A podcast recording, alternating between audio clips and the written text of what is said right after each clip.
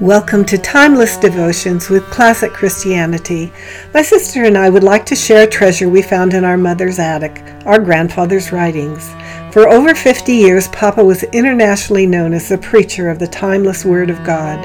Please join us now for a five minute devotional taken from the books Classic Christianity, A Year of Timeless Devotions, based on the writings of the Reverend L.A. Mead. Our devotion today is entitled a universal liberation. Our verses are Matthew 28 19 through 20. Go therefore and make disciples of all the nations, baptizing them in the name of the Father and of the Son and of the Holy Spirit, teaching them to observe all things that I have commanded you. Jesus was always compassionate toward the multitudes. He was thinking of them when he gave the Great Commission. It was for them as well for us that he agonized in Gethsemane and died on Calvary.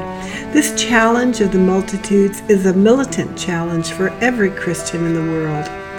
The question naturally comes how shall we reach them with the gospel? Not just by talking about it, nor pleading with one another, nor discovering the great need, nor scolding ourselves. No, there are four steps to the devotion of oneself to the challenge our Lord gave to us in the Great Commission. The first thing necessary to liberate the multitudes from the bindings of sin in this world is conception. We must get some real conception of the gigantic proportion of the task as a whole. If we're not doing our best to reach these countless multitudes, we are failing at the very heart of the most solemn task ever committed to man or angels.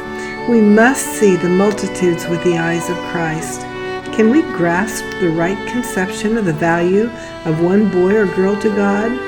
The task is so vast it seems truly impossible, but Christ would not give us a command so close to his heart if he did not know it could be accomplished through him. We do not have to reach them all, we simply have to reach all that we can. There are millions of us, soldiers of the cross, all marching to his command to not leave a single soul within our reach untouched by the gospel. Secondly, this conception must be backed by a conviction concerning the needs of multitudes. There they are, an endless, numberless human mass, needy, hungry, sick, hopeless, baffled, and lost. Among them are wickedly brilliant men, richly selfish women, and hopelessly rotten children, all needing God who can transform every life. Whole families of them are falling into Christless graves. They have hearts he can satisfy, needs he can supply, emptiness he can fill, hunger he can appease, and a moral and spiritual catastrophe he can avert. In this mass are children, boys and girls, and young people. They are normal, needy, and approachable. They need the gospel message and are open to it. But look again and you see death stalking every street, clanking along every boulevard, thudding along every highway, hanging around every corner, grinning at every window. Its muffled tread, its stealthy march is ceaseless. To die without Jesus is to be eternally lost. They are not as antagonistic as we are apathetic. We are content enough to sit together in heavenly places, but unwilling to walk in unholy places. If our message is what we profess it to be, if it is what we believe it to be, if it is what its fruits through history prove it to be, we should carry it in all haste to these neighbors and friends of ours all about us. We dare not gamble with their lost souls. We must hang indifference on the scaffold and place the deepest interest upon the throne. Won't you seek to see the world through the eyes of our Lord today?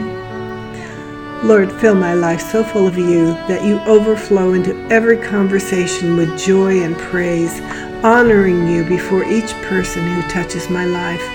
Help me to obey your great and final commission to make disciples.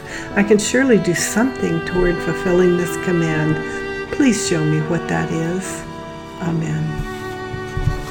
We hope you will visit us online at www.classicchristianity.net if your goals include spending time with the Lord each day, we can help. Thank you for joining us for Timeless Devotions with Classic Christianity.